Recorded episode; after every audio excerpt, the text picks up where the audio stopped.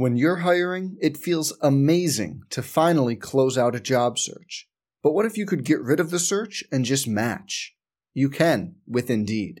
If you need to hire, you need Indeed. Indeed is your matching and hiring platform. With over 350 million global monthly visitors, according to Indeed data, and a matching engine that helps you find quality candidates fast. Ditch the busy work. Use Indeed for scheduling, screening, and messaging so you can connect with candidates faster. And Indeed doesn't just help you hire faster. 93% of employers agree Indeed delivers the highest quality matches compared to other job sites, according to a recent Indeed survey. Leveraging over 140 million qualifications and preferences every day, Indeed's matching engine is constantly learning from your preferences. So the more you use Indeed, the better it gets. Join more than 3.5 million businesses worldwide that use Indeed to hire great talent fast. And listeners of this show will get a $75 sponsored job credit to get your jobs more visibility at Indeed.com slash BlueWire. Just go to Indeed.com slash BlueWire right now and support our show by saying you heard about Indeed on this podcast. Indeed.com slash BlueWire. Terms and conditions apply. Need to hire? You need Indeed. Hey, it's Kaley Cuoco for Priceline. Ready to go to your happy place for a happy price? Well, why didn't you say so? Just download the Priceline app right now and save up to 60% on hotels. So, whether it's Cousin Kevin's Kazoo concert in Kansas City, go Kevin, or Becky's Bachelorette Bash in Bermuda, you never have to miss a trip ever again. So, download the Priceline app today. Your savings are waiting. Go to your happy place for a happy price. Go to your happy price, Priceline. So no fancy music, Toby. Sorry about that. This is how we start. Welcome to the podcast. Thanks for having me. This is it. This is a little different than normal. yeah, so I usually put in our fancy little welcome with the Learfield voice guy to Sure. the Sooner Sports Podcast. Why aren't we doing it this week? Well, I'm glad you asked. In my excitement to get over to the stadium on Saturday, I left my laptop charger. A little plug. It's kind of important. And I spent, I don't know if you could hear me rustling around over there. I spent the better part of the entire Lincoln Riley press conference going through this box of every single kind of plug adapter you've ever seen in your life. I mean, if it's been made, it's there, except one that fits my laptop. So this is us. Do you know how much it costs to buy a charger for your laptop if you go through the actual provider? I don't know. It's very expensive. So the normal open lives on your laptop. It eh, well, let, let's go back even further. okay. Everything lives on my Oh, boy. laptop, so I'm gonna got have to get this solved. Well, it, and it's it's real simple. It's a charger that I left. I mean, my, my laptop's seen better days. Charge. I mean, can you plug it into the wall? I wish it would be that easy. Yes, but it, there's a special little cord that goes, and because I'm not cool enough to to be in the Apple world yet, I still use an HP. So uh, Okay. So we're running dry today. that, what you're telling there me. you go. We are running dry. What a day to do it, though. We don't need anything to build up excitement for this bad boy. Sooner Sports Podcast brought to you by the like River this One Resort. doesn't count. I mean, this is a Allstate. real one. It started. We're here. Okay. Boy, what a weekend! You, by the way, Chad was getting all testy in there. What was going on? He was uh seemed like he was questioning every single point you made after the uh, press conference. Um. Is there golly. is there It's been bad like blood? Five minutes. I don't remember what we were even talking about. I know we were making fun of Teddy at one point. You were bringing up Oh, I know. I was looking ahead to possible Final Right. Four matchups, and he was telling me I needed to focus on Kansas. you dropped. I'll talk about whatever I want to talk about. Well, I said, I said the team needs to focus on Kansas. I can talk about whatever I want to See, I didn't hear that first part, so it makes it even better. What an exciting time, man! Uh, how was so? You had obviously Friday night prep, Saturday football, Sunday basketball, Right? So- Season opener. I mean, when did the adrenaline finally crash for you? I think Was it's hitting me right about now. I'm pretty tired. And then when you're done here taping this, you've got to go do a radio show for two hours and listen to Yeah. Ted, who will find some problem with what happened on Saturday night. You know he will. Yeah. Well, let's start there. What a special environment, man. Baker challenged the crowd and they responded. Yeah, that was fun. It, it really, you know, when I showed up on campus Saturday, it was kind of the first time where you could tell something was different. I always go to the press box first, and then I walk over to Campus Corner for our mm-hmm. radio show. and there were way more people than there normally are. There were way more people looking for tickets than there normally are. And I thought, oh, hey, people showed up early tonight. Then we went from there to FanFest. FanFest was Crazy. was the most people I've ever seen at FanFest, and uh, nuts. And everybody was watching Auburn get beat on the big screen TV they have over there, so that was fun. And then when you finally got to the stadium, even in warm-ups, like when the defense runs out louder than normal, and then the team comes together before they go back in for the first time, you you could just tell there was an extra buzz in all of Norman on Saturday, and certainly once that game kicked off, you know they play the intro video and Baker calls out the fans and everybody's rip roaring to go, and then the defense got to stop to start things. They got a three and out to start things, which sent everyone into a tizzy, especially Mike Stoops. So uh, I played great. I played great. Crowd was great. It's the best half. It's the best game they played, but certainly that first half. It's the best half of football they've played all year long. Uh, defensively, they were very good. That's encouraging. But for Oklahoma to be able to put 38 points on the board in the first half against a TCU defense that is legit, considered by some the best in the country, leading the nation in rush defense. They go for 200 yards on the ground. They go for 500 plus yards overall. Baker throws for 300. Um, wow. I mean, it was they were awesome. Rodney Anderson just continues to click. Uh, and uh, again, it's a storyline that's been played out quite a bit and that we've talked about quite a bit.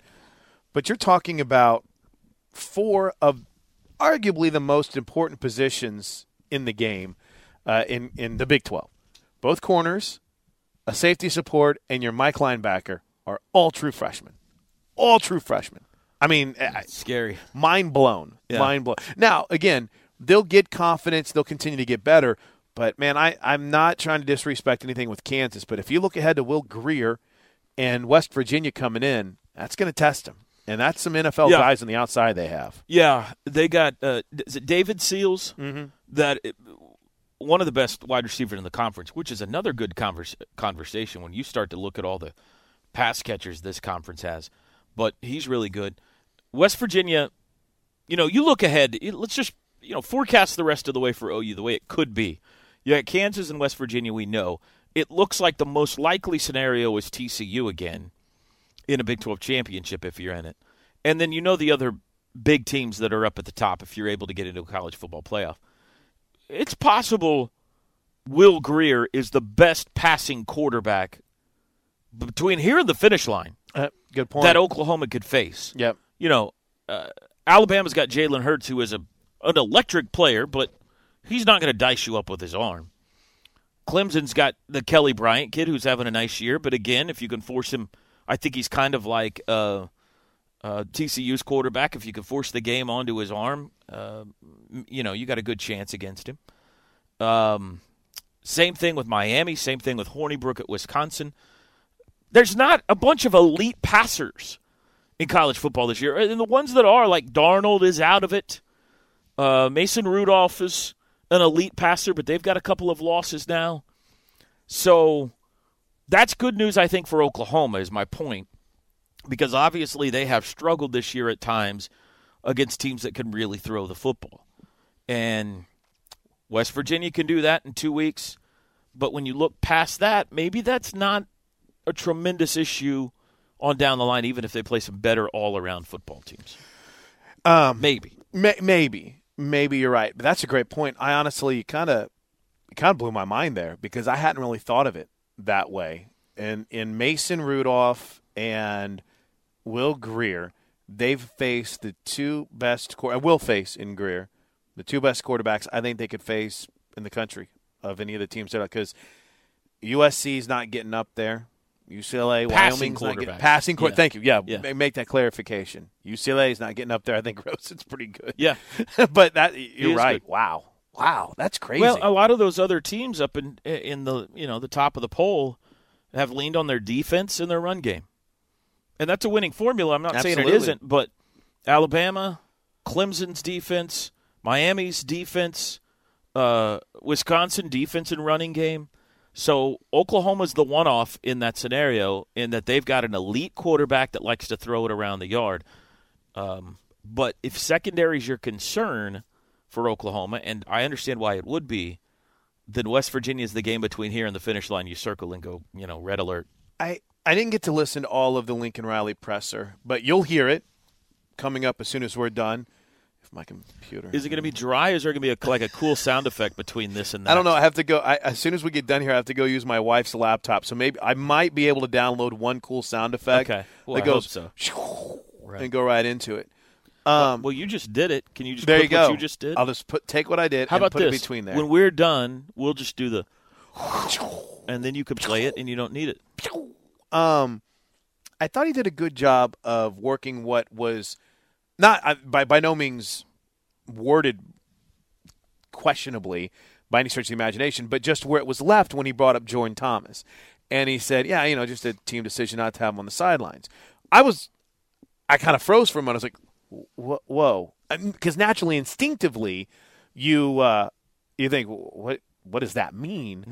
Uh, and I was thankful that eventually got followed up on. I was surprised that someone had to get to their script so quick that they couldn't let it get followed up on right away because the explanation of it then later cleared everything up. If you didn't happen to catch the later part of the Jordan Thomas issue and why he wasn't on the sidelines and you just heard that first part, well you automatically think, well, what's going on? Are there problems? But they just they had a bunch of scout team guys that were out there and dressed and you know, probably just medically better to keep him back in the locker room or or away from the sideline and anything that could could cause any more problems. It was, yeah, nothing to I it. guess so. It sounds like it's a medical issue, Yep. and they just didn't want him to uh, potentially get hurt again out there. Um, it's going to be important for Jordan and Parnell to stay locked in here. Amen. I mean, they can't. Uh, nobody likes to lose their position. Nobody likes to lose their starting job, but they're going to be needed again.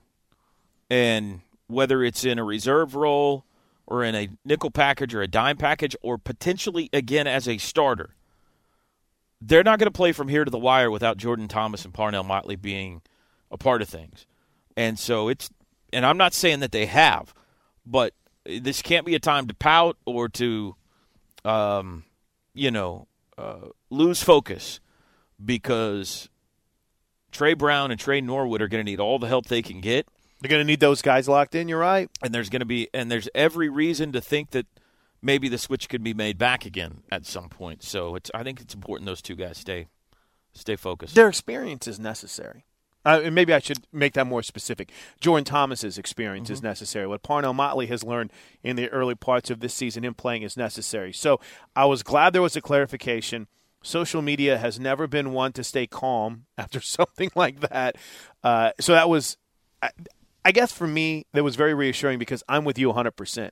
They're going to need him this year. Yeah. They're going to need Jordan Thomas to make a play this year. They're going to need Parnell Motley at some point. They're going to need Will Johnson. They're going to need everyone in that secondary. I mean, Chanse Sylvie played a lot on Saturday night. They're Yeah. going to need all these guys to make plays as it goes on. With that said, I know you're going to spend the afternoon as we tape this. It's Monday after the press conference with Teddy Lehman, so I'll be curious to get his response later in the week or his thoughts later in the week. But it really appeared as if Norwood and Trey Brown played really well, and Lincoln Riley even brought it up today that you know Trey probably made a touchdown saving tackle. Yeah. That that could have changed the whole momentum of the game. So on the outside, it looks like they really performed well when given the opportunity. I think so. You know, I've, I don't go back and watch the coaches' film uh, or the all 22s like they do, but it appeared, you know, they broke up several passes. Uh, they tackled well. Uh, it was a little uh, sideways in the first quarter when uh, TCU scored quickly on that, uh, I think, two play, 75 yard drive. But um, all in all, I thought they, they played great. And it just looked like the whole defense had had had some pretty good momentum. I'll tell you, the push up front Great. was a big part of that. Du'Vonta Lampkin had his best game as a Sooner. Mm-hmm. They got Neville Gallimore back. Those two, and when you could add Q Overton into that trio, but whichever two of those three are on the field together, that's a lot of beef. That's 650 pounds of man right there when those two are out there together. And Lampkin is becoming something. He's he is becoming something here. He, he's a force. He's he's got two more years of football ahead of him. Maybe Right. he continues on this projection. Maybe not. Maybe one more. But he's becoming a difference maker up front. And he had a good game. The defensive line had a good game. Um, after the first quarter, they were able to really stifle the TCU running game for the most part. Now, it helped that Darius Anderson got injured, and that could be a major injur- injury for TCU because it looks like he might be gone for the year for them. But uh, they played well. It was uh, also interesting. One, one other thing that stood out to me from the press conference, and I even asked Baker this, and I, I think I kind of felt bad afterwards. I think Baker started to answer it and then realized what it sounded like he was saying and kind of reset. Because my big question, and I we asked Lincoln this afterwards, was there a point in that game where you're like, okay, there's a chance we could see this team again, and I, you're not going to surprise them. Everyone knows everything, but let's pull back a little bit. You know, let's not get too carried away. Not to say blow them out, but just not give them too terribly much. Keep something in the tank, maybe, because you got to keep in mind you're probably going to see this team again in three weeks. Baker kind of started to answer it, and then started goes, "But we're going to play somebody two times regardless. We still have to t- if if we take care of number one." And it appeared as if that was pretty much the tank from Lincoln Riley too. We can talk about potential rematches with TCU, but if you don't beat Kansas this weekend, it, it's it's irrelevant because it's not going to happen. I think it's in both coaches' minds in the second half the other I, night. I don't feel like a dummy then. certainly in, in Lincoln's mind. Right. And I, you can't really come out and say that because you've got to play Kansas, you got to play West Virginia, you got to win those games. You look like an idiot if you come out and admit, "Hey, second half I was thinking about a potential rematch with TCU in the Big 12 championship Right. game," and you lose to West Virginia, you just open yourself up to all kinds of criticism.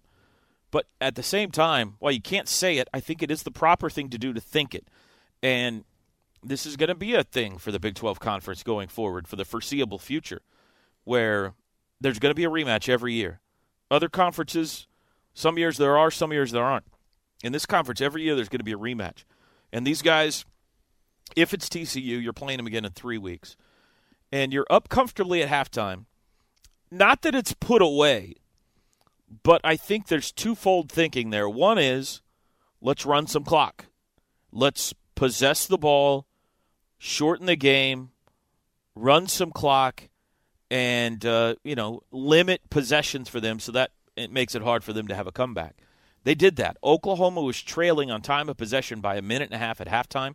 They won by eight and a half. So their advantage in time of possession in the second half was ten minutes. Wow. So they possessed the ball 20 of the 30 minutes in the second half. Uh, so that's part of it. Part of it is let's just keep it away from them. And the other part, and it's got to be, is I don't want to show them everything. I mean, I, I Amen, dude. you can't admit that. Right. But if you're a good coach, you know they. Hey, listen, he showed him a lot in the first half. Yeah. They showed that TCU defense a lot in the first half, but I don't think it hurts at all. Whether it is for TCU later or maybe it's for West Virginia or whatever. If you don't need it, let's keep let's keep it in the bag of tricks. So I think they went conservative, without a doubt. They went conservative in the second half, and I think it's the right call. Their defense let them. I'm glad you brought up the push. up Right. If it Yeah. gets close, if TCU scores another score and makes it 38 27, then you have to punch the gas again and you got to start letting Baker throw it around again and stuff. But it, that, that didn't happen. I'm sorry. Go ahead. No, I was gonna. I'm glad you brought up the push up front because on my show this morning, that was the thing that really stood out to me. And I went through the whole segment, and I didn't even mention: Are we going with Marquez or Marquise Overton this year? The pronunciation says Marquez, and Marquez on when he announces his name for our starting lineups It says- says Marquez. Right? Because did you hear Stephen Parker? Stephen Parker changed it to Marquise. and they were high school teammates too. Q. Let's go Q. Q. Okay. Yeah. And I didn't even mention Q. He led the team in tackles mm-hmm. on Saturday night with six. And I, I just, if it's a credit to Ruffin McNeill, let's give all the credit. But man, if you get those guys going inside, and I don't know Matt Romars, I don't know his injury, I don't know his future. I know this much: he's engaged. He's there. I meant to bring this He's a up. good team leader, I meant even to- in the injury. Absolutely. I meant to bring this up on Saturday night during a sideline report, and I don't know if the, the energy or the, the crowd noise or whatever, I completely forgot it. But he's, I mean, in every huddle, he is there helping out guys. He is engaged. So you know he wants to be back out there. With that said, I don't know what his future's like on the field, but I know this much. With that group of Q, Lampkin, and Neville Gallimore, with his first game back, it took him a while you're right, Toby. They've got the potential to be a big time difference maker. And if you can get that push from inside, that opens up everything for not only the guys on the outside, but it helps your corners too. Not trying to get all X No, and no, O no. on Yeah, you, you but got yeah. It. Helps your corners. Eat up the run game. Make somebody one dimensional. Absolutely. OU's been good against the run this year, with the exception of K State and, and Oklahoma State. They've been uh, they've been a good run defense team, and you know you throw Amani Bledsoe and Dillon Faamatau in there as well, and uh, they they're play they're deep, they're deep, and they, and they've played well, and I think it's going to be fun. Gallimore and Lampkin especially are guys that I think have big time futures. Like I- I, think they're next level type guys.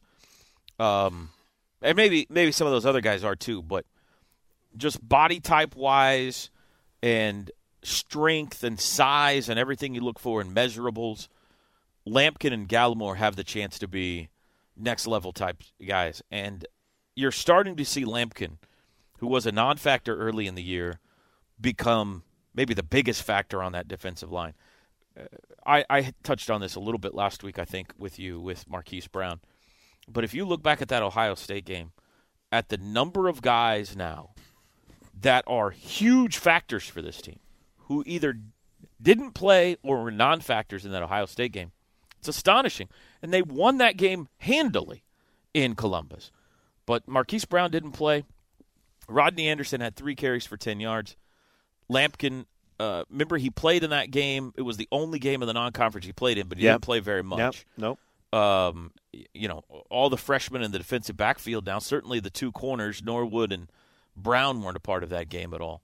But it's you know your best running back and your best wide receiver didn't touch the field and barely touched the field against It's insane. the Buckeyes. And they went on the road and smoked them. And now you hear these pundits, and this was prior to the Iowa game, they say, oh, neutral field now, Ohio State would win. Okay, well, two of the guys who have been the best players the last few weeks were non-contributors. They still game. might get another shot. Still, right, exactly. You can't kill Ohio State. Ohio State and USC just won't. I mean, if if there is ever a team where nationally the pundits have amnesia over their losses, it's Ohio State and I USC. agree with that. It's it's almost as if they never happened. They gave up 50 in a loss to Iowa, Uh-huh. but they come back and beat a meh Michigan meh Michigan State team, and you watch they'll probably be five tomorrow night. Or tonight, whenever the rankings come out. I love this stat, and I was just thinking about this too before we started, and, and we'll wrap up on this because I know you got radio to do, and you need to fit in an app at some point. Oh, right? man, yeah, is that happening? Uh, no, it's not. OU was third in the Big 12 in rushing with Perine and Mixon. In case you haven't checked, Samaje, I guess now is going to be the main ball carrier for the Redskins. Okay. And Joe Mixon scored a touchdown and is the guy for the Cincinnati Bengals. Both in the NFL is my point. They move on. Oklahoma's number one in the Big 12 in rushing now. How is that possible? Ah, Is is that's a credit to Bill Bedenbaugh in this line too, isn't it? And, and Rodney. Listen, Oh, I don't yeah. want to take anything away from Rodney Anderson, but even even Coach Riley. Well, I'm sorry, Baker brought it up with how well Bobby Evans is playing. Teddy talks about it every single week with the way Bobby Evans is playing. Man, this line this line is something else. Yeah, the offensive line's having a great year. I don't know. You know, you look at Baker's stats, and he's I think he's going to win the Heisman Trophy, and he's breaking all kinds of records on the way. He's only thrown 40 passes once this year, I didn't know that. not completed. Thrown 40 passes. Who was that against? Was that against uh, Texas? No. He threw 41, I think, against Kansas State. You are correct. Um, last Saturday, he threw 27, and that's that's kind of the normal range, 20 to 30 for him, and he's putting up these monster numbers with that. I think though, while while a tremendous amount of credit goes to the offensive line, you also have to credit a lot of that to b- the Baker effect. Um, Okay. he's so good, and defenses come into a game, I think, kind of on their heels a little bit. How are we going to keep this guy from throwing all over us? That it allows the run game a little more freedom. That sounds like I'm taking something away from Rodney Anderson and Trey Sermon and Abdul Adams. I'm not at all. Those guys have been great. But that that is what makes this offense so dynamic because TCU decided the opposite Saturday night. You're not running on us. We're the number one rushing defense in the country. You're not running on us. So what did Lincoln Riley do? He came out throwing it all over the place. Baker probably threw the ball 14 or 15 out of the first 20 plays the other night and had success and moved the ball. And TCU was like, well, we got to do something about this. We better back out of the box a little bit. And then they started gashing them with the run game as well. They can do whatever they want. They can run it on you. They can throw it on you. They can use the tight end. They can use the fullback. We can use Marquise tonight. Let's make it CeeDee tonight. we could use uh, Rodney Anderson, maybe Trey Sermon. You know what we haven't seen in a long time? Marcelius Sutton. Yep. He might be the star of the case of the Kansas game this Saturday. Who knows? I mean, you know, they just have so many weapons and a quarterback who knows how to use them all, and maybe the best offensive line in the country. It is a it is as multiple and dynamic of an offense I think as we've seen in college football in a long time, which begs the question: Who can stop them? Yep. I mean, I don't think there is anybody that can stop them. What's the best you can hope to do against the Oklahoma offense this year? You know, They're going to put 30 on you. You know that. I think they score 30 on Alabama. I think they score 30 on Clemson, whatever.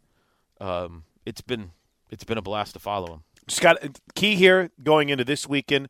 Again, no disrespect to Kansas. Stay healthy, and then let's get rowdy again. Get better. weeks. and get uh, better. Yes, thank yeah, you. I, listen, if you're going to win a beat West Virginia, win a Big 12 championship, keep climbing that ladder, go to the Final Four, win a national championship.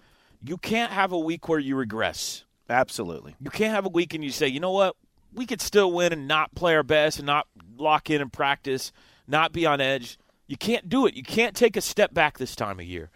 And so they got to go. They got to go get better this Saturday. All right. Thanks, Toby. That's uh, 25 minutes of nonstop Sooner talk. Should we just segue right into Lincoln? All Ladies and gentlemen, Lincoln Riley. Welcome everybody again here. Uh, yeah, coming off a, a obviously a really really important win for us against TCU. Uh, and again, just very proud of just just the the overall effort, uh, the team, the fan base, the atmosphere. It was just a it was just a great night for OU football, uh, plain and simple. And uh, so uh, proud of our team and the and the way that we're continuing to progress. Like a lot of those wins that are that are you know big emotional wins over good football teams, you you go back and you look at it, and there's still a lot of things we got to do better. You know, especially offensively. You know, did not did not play very well the second half, um, and and we you know we did slow some things down, um, limited possessions, all of that, but that's still no excuse for, for, for playing the way that we did in the second half. So we've we got a lot of things we got to do better on that side of the ball. Um, very proud of our defense, the way we stepped up, um, played more 11 man football, uh, but still missed some tackles, still had a few busted assignments that we've got to do better. Um, and I think that'll really be our mindset going forward, you know, into this week, is that we've, you know, you can't have that sense that you've arrived. You never do in this game, and if you start feeling like that, that's when you're in trouble. And uh, so we we got so many things that we've got to, you know, that we've got to do better. We, we've got a, a lot of room for growth still as a football team. I think we took some positive steps in the last few weeks, uh, and and we've got to continue that. You know, there's still a lot of football left to be played, a lot left to be decided, and uh, that'll start this week. Uh, preparing to go up to uh, Lawrence and play Kansas. You know, going against one of my best friends in the coaching business, and, and David Beaty, uh, just a, a, great human being, a guy that I have a ton of respect for as a coach.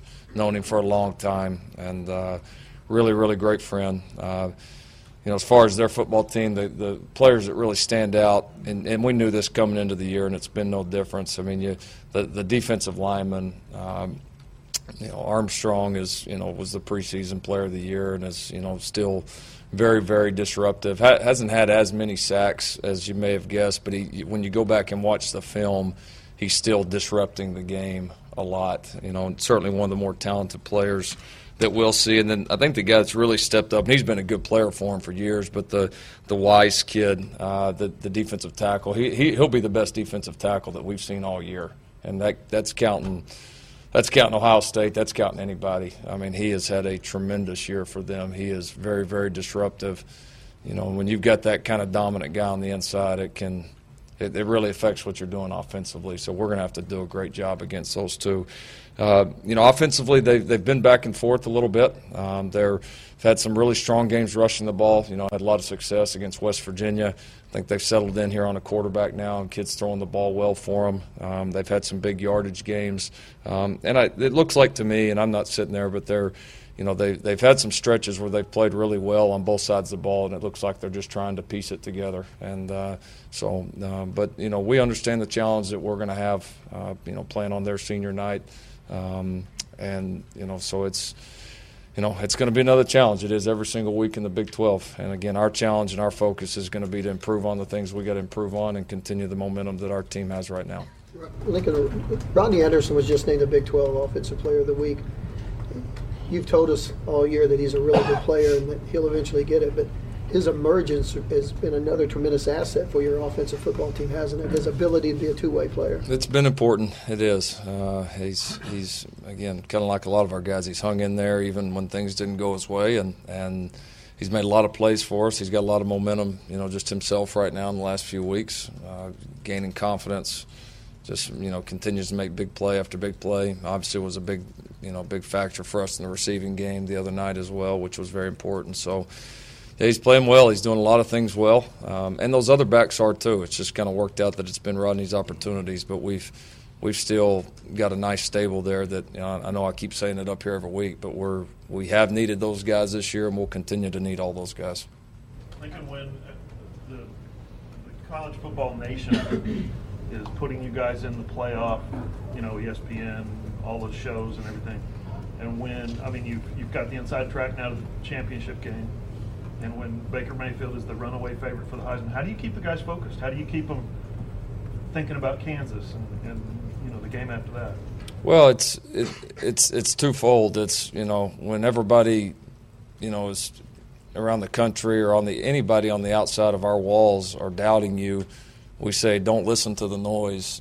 You know, and it's the same way right now. You know now, you know we've been through this on kind of both sides this season, and uh, I think I feel like we're a little bit more equipped to handle it because it's almost like we've been through this cycle a little bit already this year. You know, after we beat Ohio State and had a good run to start the season, we had to deal with it. And so I think as a team, we know ourselves a little bit better. We know maybe how we handled some of the early success, some of the how we handled it well, and things that we need to do better. And I think we'll be you know more equipped as a team to do it better and understand that that nothing's decided right now. Everybody in the world thinks this or that's decided, or any of that stuff decided, and uh, you got to go out and prove it on the field, and you got to do it each and every week. Bob used to say that we're always in a hurry to get to the end of the season. Is that part of the, the joy for you? Is just getting these guys to enjoy each game and each experience? Yeah, absolutely, and, and and he's right about that. We are. Everybody wants to make this conclusion or that conclusion. I mean, that starts before you know, we got all people wanting to crown national champions before the season ever starts. I mean, that's you never know, and that's the beauty of this game. And yeah, absolutely, you've got to enjoy it and appreciate it every single week.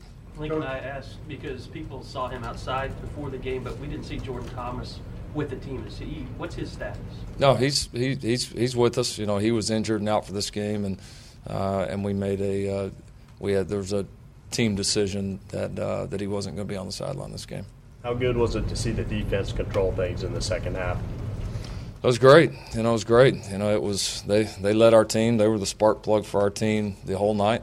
Uh, allowed us to you know be a little bit more conservative offensively, and yeah, just it was a, a big night. You know, then to do it against a quality opponent and a quality offense like TCU has was really important. How the freshman corners play? They played good. They played good. They you know even the ones that they that they gave up were very competitive, and there wasn't many that they gave up. Uh, but they, they made competitive plays on the ball, and, and they really probably the thing I was most proud of is they is they tackled well. You know, they had both had some big open field tackles. You know, Tre Brown makes the tackle um, when they break one on the uh, on the series where they ended up missing the field goal. You know, that if he doesn't make that tackle, they probably score on that play, and you know the you know the momentum of the game is a little bit different.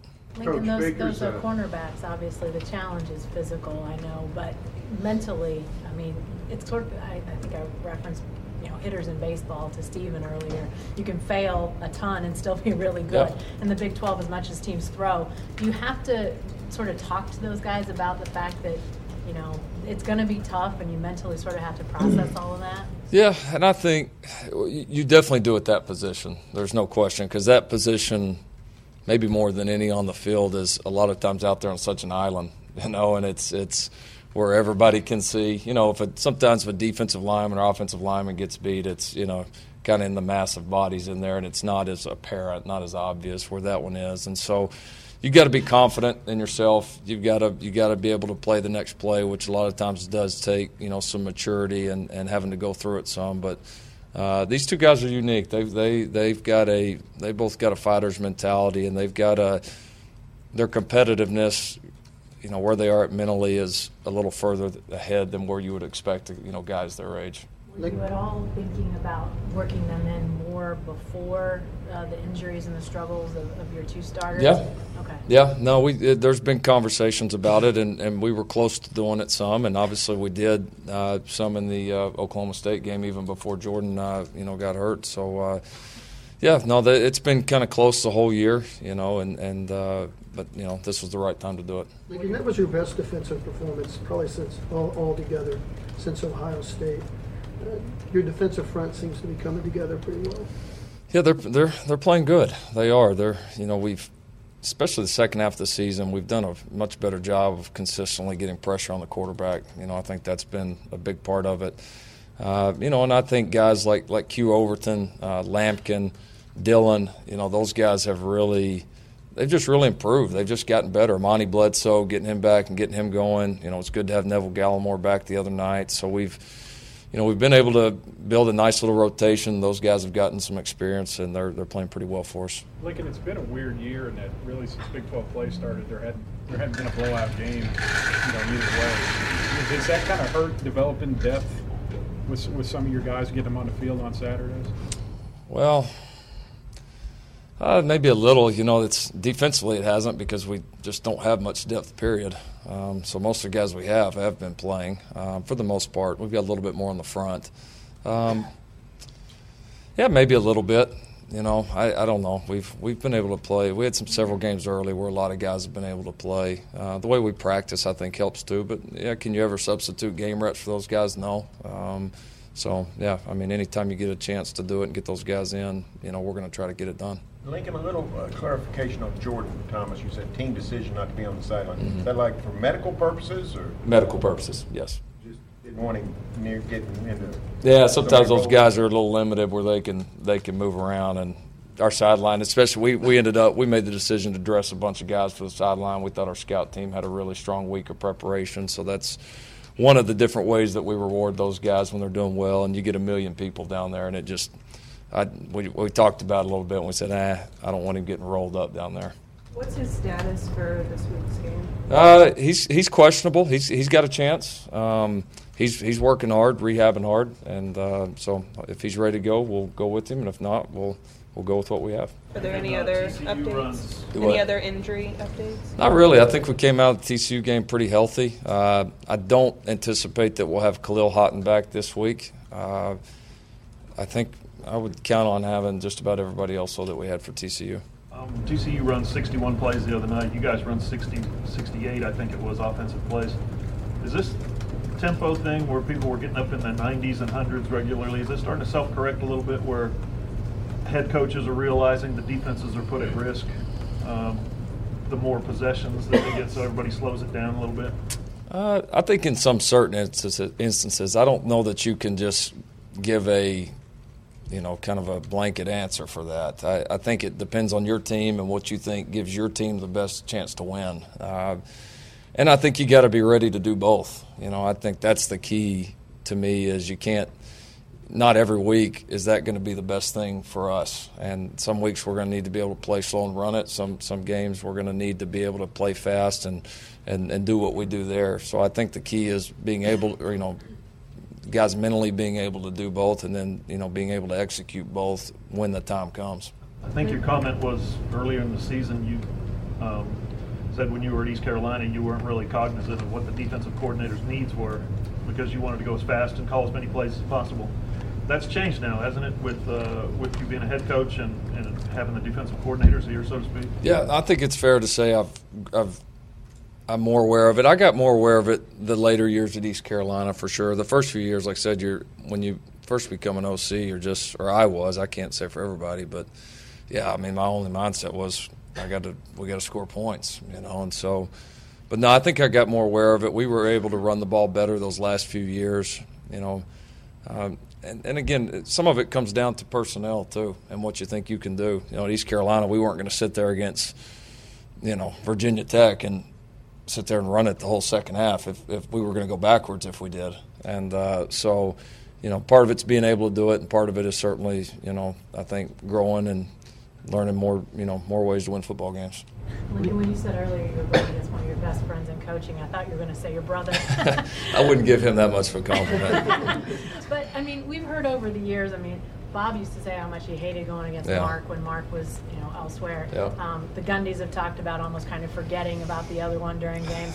How was it the last two years, and do you think it'll change at all now that you're in the head coaching position?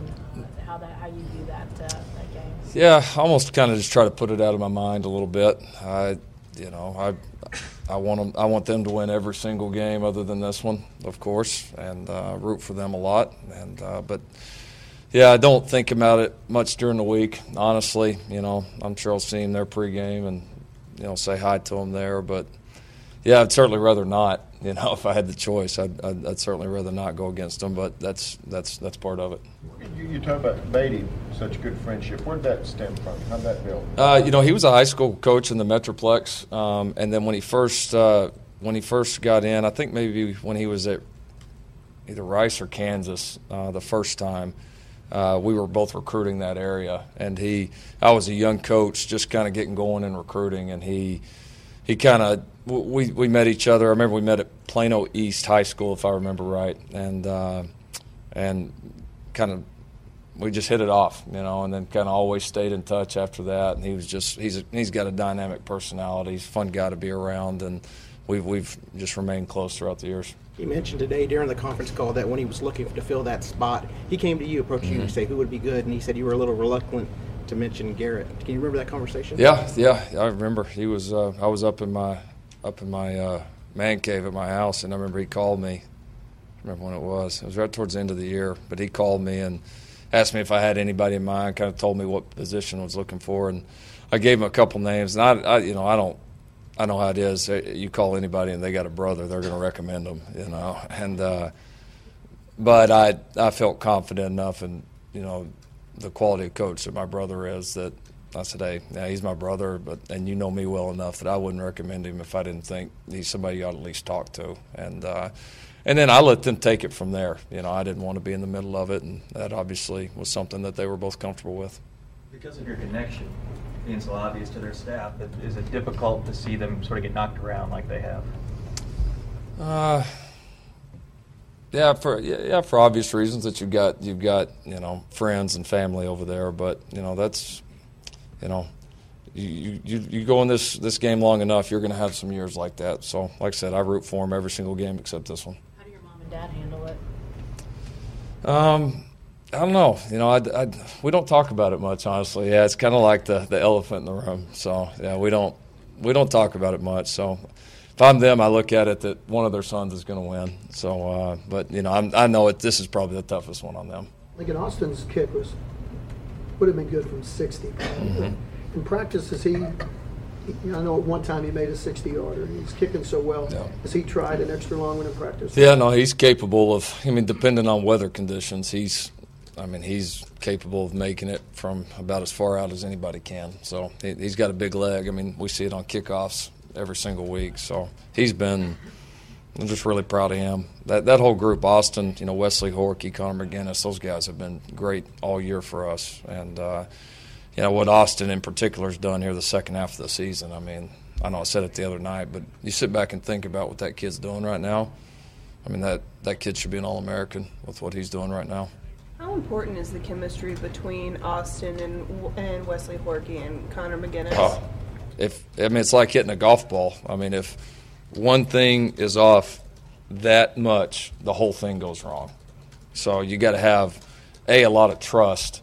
All three of them got to be really really good at what they do, and they've got to all be completely in sync and on the same page. It's it's I mean it's the margin of error is so fine, and uh, they've they those guys done a great job. You know, it's just anytime we put them out there, regardless of the situation, I know I have a ton of confidence that they're going to get it done. It seemed like they're having more fun late in the season. I mean, voting for each other for snapper of the week or holder of the week, that kind of thing. I mean, what are they like, all three of the units? No, that's a pretty fun-loving group right there. They, you know, Horky and Seibert are two of the funniest guys that we have on the team, so they can, they they they they enjoy life. They have a good time. They uh, it's a good group.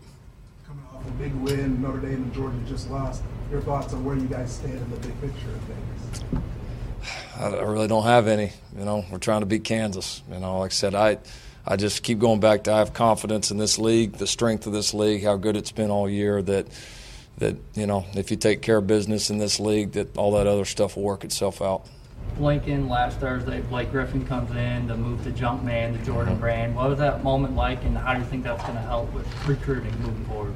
The moment was was awesome. It was. Uh, yeah, for Blake to take the time to come over and do that with, with us and and uh, uh, coach and, and coach uh, Kruger, Coach Coale, their groups was was awesome. Our guys were were floored; they didn't have a clue, you know. So it was uh, it was a neat moment. There was a lot of energy. Um, our our team's excited about it, you know. Told all the seniors I'll get a little care package and send it to you. um, they might not have been as excited as the uh, as all the underclassmen, but uh, no, it was. It was a good moment, and the response in recruiting's been great. I mean, the, it's the best. It's the brand that players want to be in.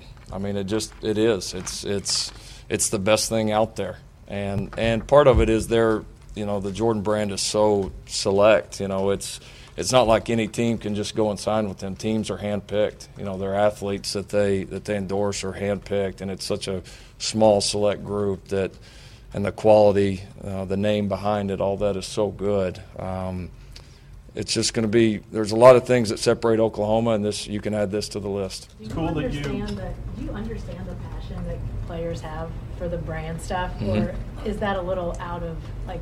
Does it? I, I, a sneaker snob? Are you one of? Yeah, no. I mean, I, I feel like I understand it. No, I mean, I'm not. You know, I don't have 50 pairs of Jordans at home, but I do. But I do I get it. I mean, I, I do. I, I, it when it was first brought to my attention, um, you know, that this was a possibility. I mean, I, you know, I was I couldn't have been more behind it. Lincoln, it's cool that you said that players didn't know Blake was coming, and he shows up and they they all get excited. How important is that, or how um, uh, helpful is that when guys who played here, whether it's football, basketball, as big a player, big a name as he is, return because they want to return.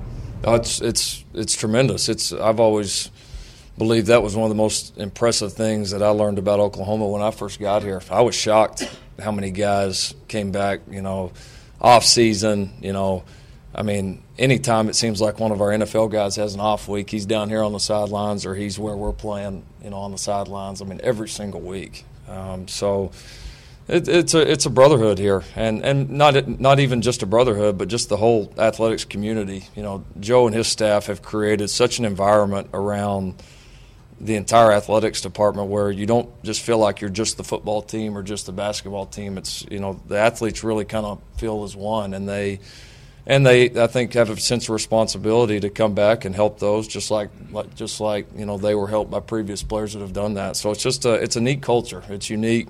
It's certainly different than anyone I've ever been in. I'm guessing it's helpful in recruiting as well. Oh, absolutely. You know, and some of these some of the rules have changed now where we can you know we can use these people more in recruiting in some specific ways. And so uh, yeah, it's it's it's great and, and more than just the individual. You know, kind of the star moment of getting to meet a Blake Griffin or Adrian Peterson or you know whoever it is. I think it's again just kind of being able to show these recruits and their families this is the culture here. These people do come back. They don't have to come back. You know, a lot of them don't live here, but they, they want to be here because this place meant that much to them. Lincoln, you, you got here when you know the new facilities were getting ready to come in. From the time you got here to now, the Jordan Brand stuff, just how much has that done for the perception of the program with, with younger people specifically? I think it's done a lot. You know, there's always been a great history here, and I think what we've tried to do is fight the balance between not fight, find the balance between honoring the past and all that's been done here in the incredible history of Oklahoma football athletics, this university, but also pushing towards the future and being new and being current and continuing to, to push the issue so that we can continue to get better. And uh, all of those things that you named have been big steps in that. Lincoln, you talked about recruiting. Looking back at this, the 2017 class, they've had a pretty big impact Yep. pretty quickly. Can Yep. you remember a class that you've been around that has had as big of an impact the first season? No, no, uh, I, I haven't. Not my time. And yeah, just we knew it was a talented class, but the the mindset of those guys coming in, how quickly they they gelled with our players uh, that that were already on the team, the individual talent. I mean, it's you know guys being ready to play on the big stage. You know, like we've been on most of the year. It's been, I mean, they've been critical to our success. Is the mental part of the game for the guys you recruit a part of the recruiting, not just the talent, but but do you look for certain things that say, hey, this is the kind of guy that has the mindset and he might be ready right Sure, now? sure, and it's the toughest thing to evaluate. You know, just they limit us so much on how much we can go see these guys and evaluate them and be around them, and it's it's certainly the toughest part to evaluate, but it's probably the most important thing too. So, no, we do, and I tell you, we we we've gotten now where we rely a lot on. You know the guys that are committed in our class, or even our current players, when they spend some time with them, when they come up for a visit, on you know, do you think this guy's going to fit in well with us? Do you think he has a mindset that's that's like what we want here? Guys that understand that, that are around them and can be around them a little bit more than we can. So, uh, yeah, that the the mind, as we've seen, I mean, that's there's there's nothing more powerful than that, and you got to have guys that are that are really strong mentally and can handle it. Lincoln, you do you do bring in guys around here and play them early, but you're trying something a little different maybe in the past and having Jonathan Alvarez and Austin Kendall redshirt, you know, after they've already played. How has that been going for you this year? And is that is that something you want to keep doing? Uh, if the situation presents itself, yes, um, it's it's been positive. Uh, it's been been really good for Austin. Uh, it's been great for our defense because he's done. He's been one of our best scout team players. He's led that scout team all year and really done a good job. You know, and he gets to go against, uh, you know, a, a, a you know a, a starting, you know, Big 12 defense every single day. The speed of it, the leadership aspect, you know, getting those other guys rallied up to give a great look or to compete against them. So it's been good for him. Uh, and Alvarez, I would say the same thing. You know, it's been Alvarez. We've we haven't used him as much on scout team. You know, he's stayed more with us offensively, but you know, being able to still get the reps and improve as a player and, and save the year of eligibility, I, I, you know, you can't always do it, but we've had some depth at those two positions that have allowed us to do it. Lincoln, what's what's your brother like? I think with the brothers matchups, Mike and Cale, maybe Bob and Mike, they can always kind of differentiate one from the other on personalities. Where do you guys fit in? Did you grow up kind of like two peas in a pod, or pretty different? Um, in some ways, we're a lot alike. I think we're both. I think personality-wise, we're actually quite a bit alike. Um, he's he's probably a little bit more reserved than I am. Maybe would be fair to say. Um, but I don't know that we're as different like that as maybe as much as like Bob and Mike are. Um, I don't know. It'd be you know that's that's a little bit difficult to ask when you're in the middle of it. You could ask my mom; she'd probably give you a better answer than that. Um, yeah, I, I think in a lot of ways we're similar. There's some personality differences uh, for sure, but I would say we're a lot more similar than we are different. Your wife's over there laughing. We're just going to go talk to her. Yeah, she she would probably have a better answer too. Yeah. Marquez, uh, what we heard early was that he needed to work on his hand. He made one of the best catches ever the other day. Uh, he just improved that much? I mean, by his own admission, he was talking about, especially in recruiting. And one thing I, I got to get better with my hands. That's you know, has he come that far? You talking about uh, Brown, Marquise Brown? Yeah, he's he's always caught the ball pretty well. I think part of it was just getting comfortable. You know, again with kind of the speed of the game, the way we want routes run. You know, getting used to our quarterbacks. You know, it's just you know you you played at junior college and then you you know you come here and play with these guys and the speed of it. It's just a little bit different and. Uh, so I think it was just some adjustments for him as far as just getting comfortable because the kid catches the ball well. You could see that from the beginning. Um, but it's hard to do things at a high level when you're not quite settled in yet. So he's more settled in, and uh, yeah, the the catch he made the other night was awesome. I did even as fast as he was on, on the field. I didn't think he was going to get there. You talked about injuries earlier today. Any thought on Matt Romar returning this season? Uh, we'll see. It's just been it's been kind of a nagging deal that that you know we've had some some weeks where we thought he's about ready to go, and then you know it's crept back up, or we've had a had a setback, you know, that slowed us back down. So it's something that we we got to be patient with, and uh, I still think there's a chance, um, but is it something that we're counting on right now? I would say no. And I wanted to ask you about Du'Vonta Lampkin, just his progress as the season has gone on. He's progressed a lot. You know, like I said, he and he and Ruffin have really, you know, hit it off. That's been, I think, a, a positive relationship uh, for both those guys. His his deal is just totally fit along with him growing and maturing just as a person. And as he has grown and matured, uh, as he's eliminated some of the distractions off the field, his play has kind of mirrored that. So if he can continue to grow up and and continue to mature, then I mean his ceiling is so high, and he can he can. There's flashes of, of dominance with him. So it's it's going to be fun to see him progress. Did you just give up on your practice field? What's that? Did you just give up on the practice field? Oh, not exactly. Not exactly. We'll get out there sometime. Do you just like the routine that you're in now, or Yeah, yeah. We're, it's you know we've we've had a pretty good run over there, so it's hard hard to leave it. And so we'll we'll get over there at some point. I, I didn't want to rush it and change a lot of things right now, but we'll get there at some point. Maybe bowl practice. Lincoln, has there been a season where you've had to beat a team twice in your past? That's a good question. No. How would you anticipate that going? If that were to happen? Oh, I don't know. We're we're gonna, we're going to beat Kansas this week. We're going to try to beat them. You know, that's we'll cross it when we get there. You know, I've really not put much thought into it. I, you know, we're just we're just trying to get to that point right now, and when we get there, we'll we'll address it and, and be ready to go. Let me ask you this then: when when the idea settled in that there would be a Big 12 championship and wouldn't have divisions, and there would be a rematch for for, for whoever Right. got there, did anything cross your mind that as to maybe this isn't this is, this, you're asking a lot of someone to, to win twice, especially in a league this competitive?